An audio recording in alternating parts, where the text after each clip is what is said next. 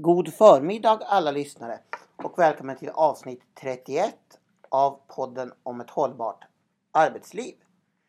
Och vi som sitter här är som vanligt de två experterna Barbro Skoglund. och, Kaj Skoglund. och jag poddens programledare som heter Johan E Skoglund. Och vi kommer ju alla från Age Management i Sverige AB. Och jag tänkte inleda dagens podd med att läsa upp den ena av två grejer som vi ska diskutera. Båda har med samma sak att göra men det är lite olika infallsvinklar. Det är nämligen så att den 8 januari år 2018 så publicerades en debattartikel i Svenska Dagbladet. Den debattartikeln var skriven av Agneta Broberg. Och för de som inte vet vem Agneta Broberg är kan jag berätta att hon är DO, alltså diskrimineringsombudsman. Och det var i den rollen hon skrev den som myndighetsordförande. Det är nämligen så att ett år tidigare cirka, 2017, 1 januari, så infördes nya regler i diskrimineringslagen avseende arbetsgivares och utbildningsanordnares skyldighet att arbeta förebyggande och främjande för att motverka diskriminering och för lika rättigheter och möjligheter, det som i lagen heter aktiva åtgärder. Och i och med lagändringen omfattas alla sju diskrimineringsgrunder av kraven och, och arbetet ska utföras löpande. Och vad, arbetsgivaren, vad ska då arbetsgivaren göra sedan lagändringen? Jo, de ska undersöka om det finns risker för diskriminering, inklusive trakasserier och sexuella trakasserier, eller repressalier eller andra hinder för enskildas lika rättigheter och möjligheter. De ska analysera orsakerna till de risker och hinder som har upptäckts. Man ska genomföra åtgärder för att förebygga diskriminering och främja lika rättigheter och möjligheter. Och man ska följa upp och utvärdera arbetet. Och för arbetsgivare med 25 anställda eller fler ska hela arbetet med aktiva åtgärder kontinuerligt dokumenteras. Och arbetsgivare med minst 10 anställda ska dessutom årligen dokumentera arbetet med lönekartläggningar. Och vad DO har gjort är att de har gjort en undersökning med telefonintervjuer under november och december 2017. De riktade den till personer i ledande ställning med personalansvar inom sin organisation. I första hand deltog högsta chef eller personalchef. Och i urvalet ingick enbart organisationer med 20 eller fler anställda. Och totalt genomfördes 521 intervjuer med ett kvoturval baserat på typ av organisation och antal anställda. Resultatet har sedan viktats för att bli representativt för, sam, för, samlad, för landets samlade arbetsgivare. Den var anonym. Och den visade då att det var få arbetsgivare som kände till nya kravet på det förebyggande arbetet. Det var det man kom fram till i den här undersökningen. Mhm. Eh, så att säga. Var fjärde arbetsgivare svarade, ba, det var bara var fjär, endast var fjärde arbetsgivare svarade att lagändringen hade lett till ett förändrat eller utvecklat arbetssätt. Och på en öppen fråga om vad diskrimineringslagen innebär för arbetsgivare så svarade bara en av sex att de behöver arbeta för aktiva åtgärder. Och lika många att det ska ha riktlinjer och rutiner för att förhindra och hantera trakasserier på arbetsplatsen. Och det var det jag ville att ni skulle kommentera. Eh, jag kan ju börja med att säga att eh, jag är inte ett dugg förvånad av den enkla anledningen att DO har inte lyckats etablera sig som en, en stark myndighet med ett högt anseende hos arbetsgivare och även andra. Eh, jag tror att det här gick rätt snett redan från början när man bildade DO då man i sin marknadsföring var ungefär det att man sa om du känner dig diskriminerad så är du diskriminerad. Det stod Så- på deras hemsida. Ja, nu från- gör det ju inte så längre men det är men det- förändrat, men det, det- ligger kvar. det, ja, nu, nu säger man inte så längre men, men, Nej, men det var vad- ingen tvekan om att det uppfattades som en väldigt ensidig arbetsgivare, eller ensidig myndighet. Får jag, får jag bara Ja. förtydliga? Mm. När jag sa det ligger kvar, alltså i folks medvetande. det är ju även det är borttaget från hemsidan. Men medvetande, det, det kan jag återkomma till jag, när jag ska prata om verkligheten. Ja. Sen en annan sak som inträffade var att det fanns ju väldigt starka förväntningar, inte minst från DOs sida, att, att den här diskrimineringsersättningen som den enskilde kan få skulle eh, Eh, bli ganska betydande belopp så att det skulle vara, eh, eh, det skulle vara kostsamt för arbetsgivaren. Och ett av skälen till att man valde att kalla det för diskrimineringsersättning och inte skadestånd det var att skadestånd förekommer ju i brottmål till exempel i samband med om någon blir dömd för, för misshandel eller våldtäkt. Och då ansåg man att de beloppen var så låga så därför vill man inte kalla det för skadestånd. Men i realiteten har ju utvecklingen blivit, inte alls blivit detta utan om man tittar på domar och överenskommelser så brukar det kosta en arbetsgivare kanske 30 000, 50 000, 70 000 i, i värsta fall. Och det gör att den här ekonomiska effekten är ju väldigt begränsad om det nu inte är en väldigt liten arbetsgivare. Och det gör ju att den här statusen på den här myndigheten och, och dess möjlighet att ingripa är, är väldigt svag. Sen ska jag återkomma till det här med, med diskrimineringsersättning och funderingar kring det. För det dyker nog upp eh, i en annan vinkling från Det gör det ja. Och sen så ska jag bara säga att, eh, för jag ser att Barbro, du sitter med en kaffekopp bredvid dig. Mm.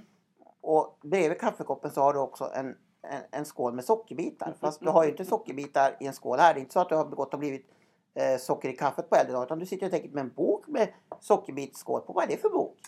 Den heter Diskrimineringslagen vad varje chef måste veta och den skrev min kollega Kai och jag.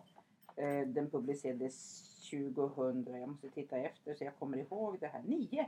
Mhm. Så den, har alltså, Den den, har, den har alltså nio år på nacken. Ja, och den, den kom ut i början i januari. Eh, I samband med att vi då fick en ny diskrimineringslag. Exakt. Mm. Och det är då den, den första. Nu är det inte reviderat speciellt mycket men men eh, ja, jag kan kommentera lite grann utifrån. Så den som vill kan alltså gå in på vår hemsida och beställa boken fortfarande. Den är fortfarande relevant. Ja, även om det har skett några vissa förändringar, till exempel man utvidgar kravet på aktiva åtgärder. Men alltså de slutsatser och det resonemang som vi för, det är faktiskt fullt relevant. Ja, Och det är det den här podden är baserad på också Ja. kanske vi ska säga.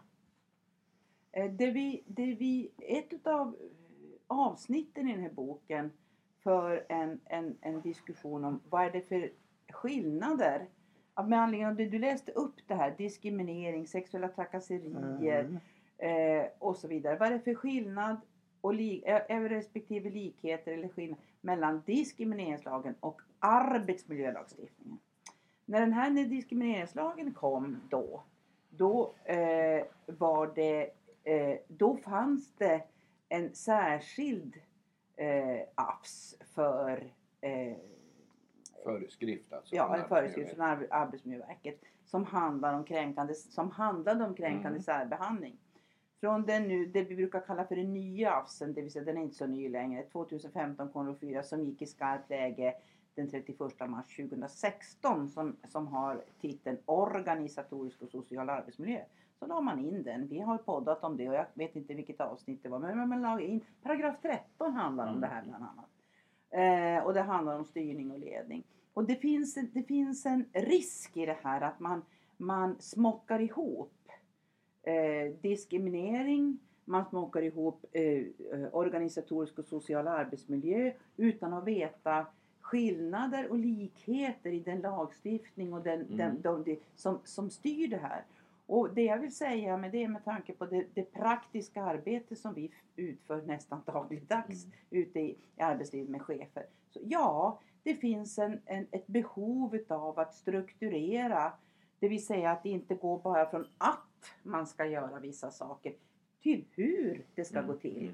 Och där är vi, där är vi tillbaka. Jag har varit med vid flertal uppdrag där det visar sig att när man, har- när man går in och tittar på hur man jobbar med policydokument eller riktlinjer och så vidare, call it vad du vill höll jag på att säga, så upprepar man helt enkelt vad lagstiftningen säger. Man ska inte diskrimineras för det och det och det och det och det. Och, och det ska, men det, det finns ingen diskussion och det finns inget sätt att fundera på hur ska vi bete oss? Och det är det vi då diskuterar i slutet av den här boken. Alltså hur gör man i olika situationer? Vad kan det finnas för, för någonting? Och det är väl den här, det är helt självklart att man inte ska det, men hur beter man sig som chef i det dagliga ledning och styrningsarbetet för att inte, eh, för att checka av det här på en kurs eh, i två dagar. Det är liksom inte check på det och check på det, utan det här handlar verkligen om att, att det ska bli en, en naturlig del utav, utav eh, löpande ledning och styrning. Jag ville bara ta upp det här du säger om olika regler det är intressant. Det finns en parallellfall. Och det har ju uppmärksammats att man i skolans värld har svårt att driva fall av sexuella trakasserier. Eftersom det är så att Skolinspektionen och de myndigheter, Barn och elevombudet, de får bara driva fall om mobbing. För att där kan de sätta dit, eller sätta dit, får jag säga. Men där kan man alltså driva ett fall mot den enskilda skolhuvudmannen. När det gäller sexuella trakasserier, då är det något som utförs av den enskilde. Och anmäler man det, då ska man anmäla det till DO. Och DO har ju, har ju svårt att driva det. För DO kan inte driva en process mot, mot en underårig person. Och det där har man diskuterat också att man vill ändra på så att det ska bli, bli Okej. gemensamt. Ja. Men nu tänkte jag att vi skulle, var ni klara med den här delen Ja. så jag kan gå över till nästa del. Mm. För då är det så att DO är nämligen inte riktigt nöjd med att kunna använda vite. I en intervju publicerad på tidningen Dagens Juridik hemsida den 19 mars i år så säger diskrimineringsmannen så här, DO så här. Eh, idag är DO hänvisad till att gå till nämnden mot diskriminering och begära ett vitesföreläggande i de fall en arbetsgivare uttryckligen vägrar att göra det som lagen kräver mot trakasserier och diskriminering. Men DO anser inte att vite är tillräckligt och bör därför ha samma möjlighet att kunna meddela sanktioner, till exempel Konkurrensverket och Datainspektionen har när det gäller böter, straffavgift, ålägganden eller näringsförbud. Och bakgrunden är enligt DO att en sanktion tar sikte på att verka avskräckande för alla som omfattas av lagen och kan utföras direkt vid en överträdelse. Ett vite är i första hand till eh, för att efter uppmaning tjäna som påtryckning för en viss aktör att vidta vissa specificerade åtgärder inom en viss tid. Man tycker också att nuvarande ordning inte lever upp till EU-rättens krav på sanktioner ska vara effektivt avskräckande för den som diskriminerar. Och DO vill också förändra möjligheten att gå till domstol och begära skadestånd när arbetsgivaren bryter mot lagen och det inte finns något specifikt och enskilt skadelidande. Idag saknas enligt DO sanktionsmöjligheter då fall då det inte finns en identifierad skadelidande. Och det finns inte heller därmed möjlighet att gå till domstol och få frågan prövad. Många av de överträdelser som förbjuds genom diskrimineringslagen enligt DO av citat en mer strukturell karaktär slut citat och får konsekvenser för många personer. Inte bara för en enskild person. Exempel på det är bristande fysisk tillgänglighet i lokaler, diskriminerande krav för anställning och systematisk lönediskriminering. Och samtidigt vill också DO att skadeståndsbeloppen blir högre som pekar på att de belopp som döms ut är för små för att verka avskräckande. Ja, det sistnämnda det har jag ju redan eh, kommenterat. Sen kan man väl konstatera att DO har ju överhuvudtaget inte direkt rosat marknaden.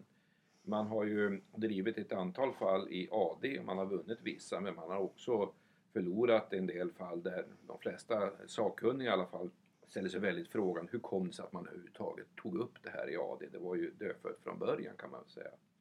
Men det är ju lite fascinerande att man vill ha större möjlighet att göra ett vite och då vill jag berätta om en statlig myndighet som hör till de mest anonyma av alla.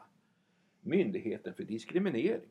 Det är nämligen så att... att det Myndigheten för diskriminering, heter ja, den så? Ja, my, myndigheten... Eh, jo, nu blir jag osäker. I alla fall, den, den, är, så, den är så okänd så jag nästan blir osäker på vad den heter. Det är nämligen så att dit kan eh, DO vända sig för att få ett ut, eh, hot om vite. Alltså exakt motsvarande till det som finns för andra myndigheter. Eh, till exempel Arbetsmiljöverket. Fast de kan utfärda det själva i ett första instans. Kan det överprövas av, av till exempel ja, i, i rättssystemet. Men det är intressant att den här nämnden har haft under sin levnadshistoria har haft två ärenden. Två stycken ärenden har överhuvudtaget förekommit. Och det är bara ett som drevs av DO. Det andra drevs av LO, TCO Rättsskydd. Och de lyckades få ett vite mot Försvarsmakten på så mycket som 2 miljoner kronor. År två, i maj 2016. Oj, det är DO, så pass nytt alltså. Ja, men DO har bara lyft ett enda ärende och det var i maj 2010. Och då ville de ha ett vite på 200 000 kronor riktat mot Holmen Papper AB. Och det fick de avslag på. Så man kan väl säga att det här är, det är rätt intressant att den vitesmöjlighet som finns har man i princip inte alls utnyttjat. Eh. Alltså jag, jag sitter och funderar på alltså vad, vad, hur kommer det här sig att man lyfter upp, alltså är, är det eh, vi, vi, kan ju bara spekulera i ja, vad som är att man inte använder det som redan finns. Eller är det så att man inte vet att det finns? Eller är det så att man har provat med alltså, det, det, det, känns lite... Jag tror det, är, jag tror det är faktiskt eh, viss självbevarelsedrift. Man vet att eh, de flesta fall som man tar upp de har man så svagt på fötterna så att eh, det var den bästa man kan, det vanligaste är att man gör upp goda med en arbetsgivare som betalar 20-30 tusen ja. i diskrimineringsersättning. Jo, det läser vi om. Ja, och så är de av med problemet. Ja, ja. Men det är klart att ska du döma ut ett vite då, då är det ju väldigt strikta krav på rättssäkerhet och möjlighet att gå till, få det överprövat och så vidare. Och så, vidare. Och, så att eh, så det... de, de, de, lirar, förlåt, idrott från idrottens värld, de lirar inte i samma division som till exempel Arbetsmiljöverket eller IVO. De gör nej. inte det och de har inte det men, anseendet. Men, nej, men det är kanske det de vill då? De ja, det är, det, vill, klart att de jo, vill. Jo, men jag menar det är kanske den här vägen, ja. den här, den här mm, mm. vad heter det nu, anonyma myndigheten mot diskriminering, eh, om det nu så den heter, eh, Nämnden mot diskriminering. Nämnden, okej. Okay, ja. Eh, men, men är, det, är det här då ett sätt att, att försöka lyfta frågan? Man kan väl konstatera så här att om vi tittar på den praktiska värld som, som du och jag Mm. jobbar inom. Och hur många policydokument och hur många riktlinjer som vi har läst under de senaste 10-15 åren när vi har varit ute och jobbat med våra organisatoriska och sociala Mm. arbetsmiljöutredningar kopplat till både 2001 1 alltså systematiskt Mm, mm. arbetsmiljöarbete som faktiskt där allt det här finns. Mm. Mm. Så är det fortfarande. Jag är tillbaka Mm, till mm. mitt att. Mm. Mm. Alltså de här, de här ingår i att. Det finns inget problematiserande, det finns ingen, det finns ingen uppföljning. Eller ingen. Det är väldigt sällan det finns uppföljning. Det är väldigt sällan man, man så att säga styr. Och då är vi tillbaka till styrning och ledning. Och egentligen Mm. är det jag vill fråga. Du Johan är ju rättssociolog. Ja, Ja. Och det utav, vad vi har förstått så de rättssociologiska principerna hur styr man eh, människors beteende i ett samhälle? svar Vad- ja. ja. Kan du reflektera lite grann eh, kring just de frågorna i det här? För egentligen är det det här vi knallar omkring i. Hur ska man minska? Är det piskan? Är, är det rätt väg att gå det här? Eh, att, att försöka... o- Det finns, oaktat- det finns ett amerikanskt uttryck som är väldigt intressant som heter Lawways can't change folkways. Lawways Can't change folkways. Alltså lag, lagvägen, Lagvägen kan inte, kan inte ändra på alltså sed, folk, folk- folkvän, eller sedvänja. Eller så sedvänja som folk har. Ja. Och det talar vi också om ibland när vi talar om ett begrepp som heter street level bureaucrat som vi ofta använder. Alltså när Alltså man, det var alltså en forskare som undersökte hur folk som satt i första linjen på socialkontor och liknande i, jag tror det var New York eller vad alla fall USA. Och hur de agerade gentemot de lagar de hade att förhålla sig till. Och jag vet inte om det är någon som kommer ihåg en, en, en amerikansk tv-serie som gick för några år sedan som heter Judging Amy. Som är ett av de bästa rättegångsserier som har sänts. Hon på, hon på riktigt? Ja, hon ja. var på riktigt? Nej, eh, Nej. Amy var som dramaserie som utspelade, sig, som utspelade sig i en fiktiv miljö. Det var både, både lite kärlek och romantik men det viktiga var så rättegångsinslagen. Huvudpersonen var alltså Amy som jobbade som domare i familjerätten. Ja. Och hennes mamma som spelas av Tyne Daly som de flesta kanske känner igen från tv-serien Cagney och Lacey. Som var lite lätt rundlätt. Hon spelade då hennes mamma som var socialarbetare. Det. Och hon fick ofta ta sina fall till denna familjerättsdomare så att de stod ofta på opposite side. Och då skulle hon försöka argumentera mot barnets bäst, för barnets bästa. Och så fanns det då en domare då som då skulle, det kunde vara bråkiga fall och var skulle de placeras och vad skulle hända i Mm. family court. Och hon hade en assistent också som hjälpte henne, den här domaren. Och det var en mycket bra serie för den gav ett väldigt fint intryck just över hur svårt det är med det här, alltså gränsdragning. Och kan man bända på reglerna vad som är bäst för barnet när man ska hålla sig till Du har lagreglerna. helt rätt. Jag kommer ihåg Det var en fantastisk serie. Så om man vill lära sig mycket om det amerikanska rättssystemet och lära sig om det här med hur man ska göra i praktiken, byråkrati, då ska man titta på den serien. Nu måste jag få komma in med en liten association. Får du gärna göra. Inte direkt till det här. Men, men för eller emot och hårschampo. Eh, Det är nämligen så att det fanns ju en legendarisk eh, sån här telefonkomiker som heter Hassan. Ja, Hassan, jo, som då, hade ringt till en affär och sa jag, jag har bara köpt hårschampo eh, eh, för fett hår. Mm. Eh, Men jag vill lämna tillbaks det. Jag har ju fett hår. Jag vill ha hårschampo mot fett hår. Ja, men det heter ju för fett hår. Och då är det så att det heter Nämnden mot diskriminering. Vill jag bara Jag meddela. Så nu har jag börjat rättat, ja, så jag rättar mig. Bra, men nu har vi suttit och Ja, pratat. nej, men jag har en, en viktig sak till. Då får du ta upp den sista viktiga saken när jag går på nästa podd. Ja, oj då, har vi en till? Ja just det, men det är nästa Alltså det som podd. ska vi Jo, ha pratat med Jag, bara nästa. säga att det, jag tror inte att det finns några större politiskt eh, stöd för att stärka DOs roll nämnet. Jag, är tve, jag är tveksam om arbetsmarknadens parter skulle ställa upp på det. Och det är faktiskt så att år 2016 så kom det en statlig utredning, en SOU, som heter Bättre skydd mot diskriminering. Eh, Det är ett betänkande och utredning om bättre möjlighet att motverka diskriminering. I som bland annat, ja. ja. som bland annat, ja överhuvudtaget, som bland annat hade uppgift att se över DOs roll och föreslår faktiskt inga nämnvärda förändringar, det är små detaljer. Det enda är att de föreslår en nämnd som ska inrättas som kallas diskrimineringsnämnd.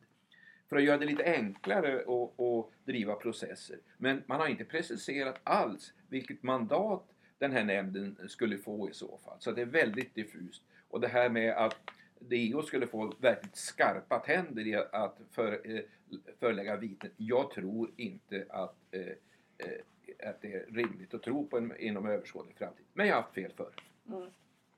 Jag garderar med ett kryss som Puttko också. Ja, ja, jag vill ju dra en lans för, för eh, aktiva alltså arbetsgivar eh, tankar tillsammans med de fackliga organisationerna. Mm. Att verkligen gå från attet till hur vi ska bete oss.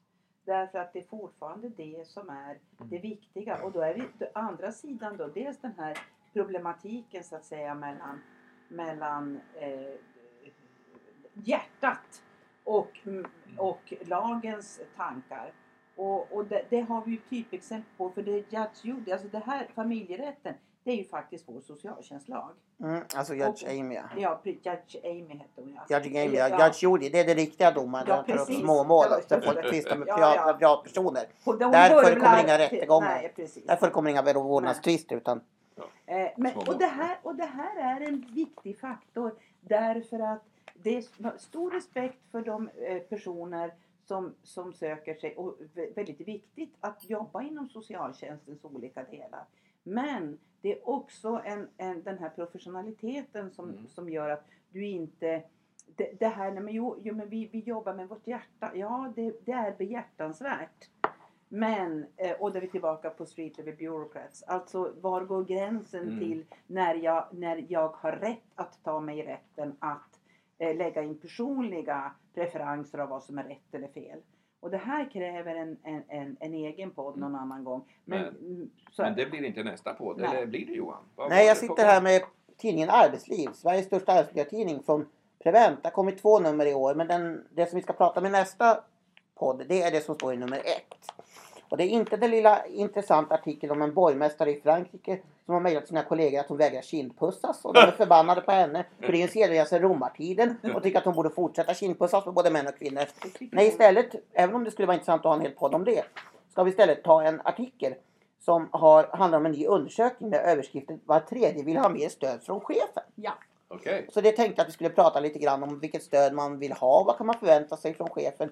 Ni som har varit både chefer och medarbetare bör ju kunna berätta en hel del. Och, Och ni som också med- jobbar med, jobbar med att coacha chefer nu och coacha Eftersom medarbetare. vi är tre i det här företaget så är det statistiskt en av oss vill ha mer eh, stöd från chefen. Då. Och så, och så, Och skulle det vara, men, Och, och, jag, och jag ja, hade, som avslutning så opponerar jag med, med, mot uttrycket coacha. Eftersom det är för mycket eh, idrottsspråk. handledning säger vi. Ja. Vi handleder. Okej. I det här företaget Jag handleder instämmer. vi. Jo. Ja. Mm. Det var slip of the tongue. Det var Slip of the Tongue från, från Johan E Skoglund och den som klagade på mitt, eh, på mitt språk. Det Ja. var Barbro Skoglund. och, Kaj Skoglund. och då säger vi tack och hej. Tack och hej. Hej. Det blir ju bra.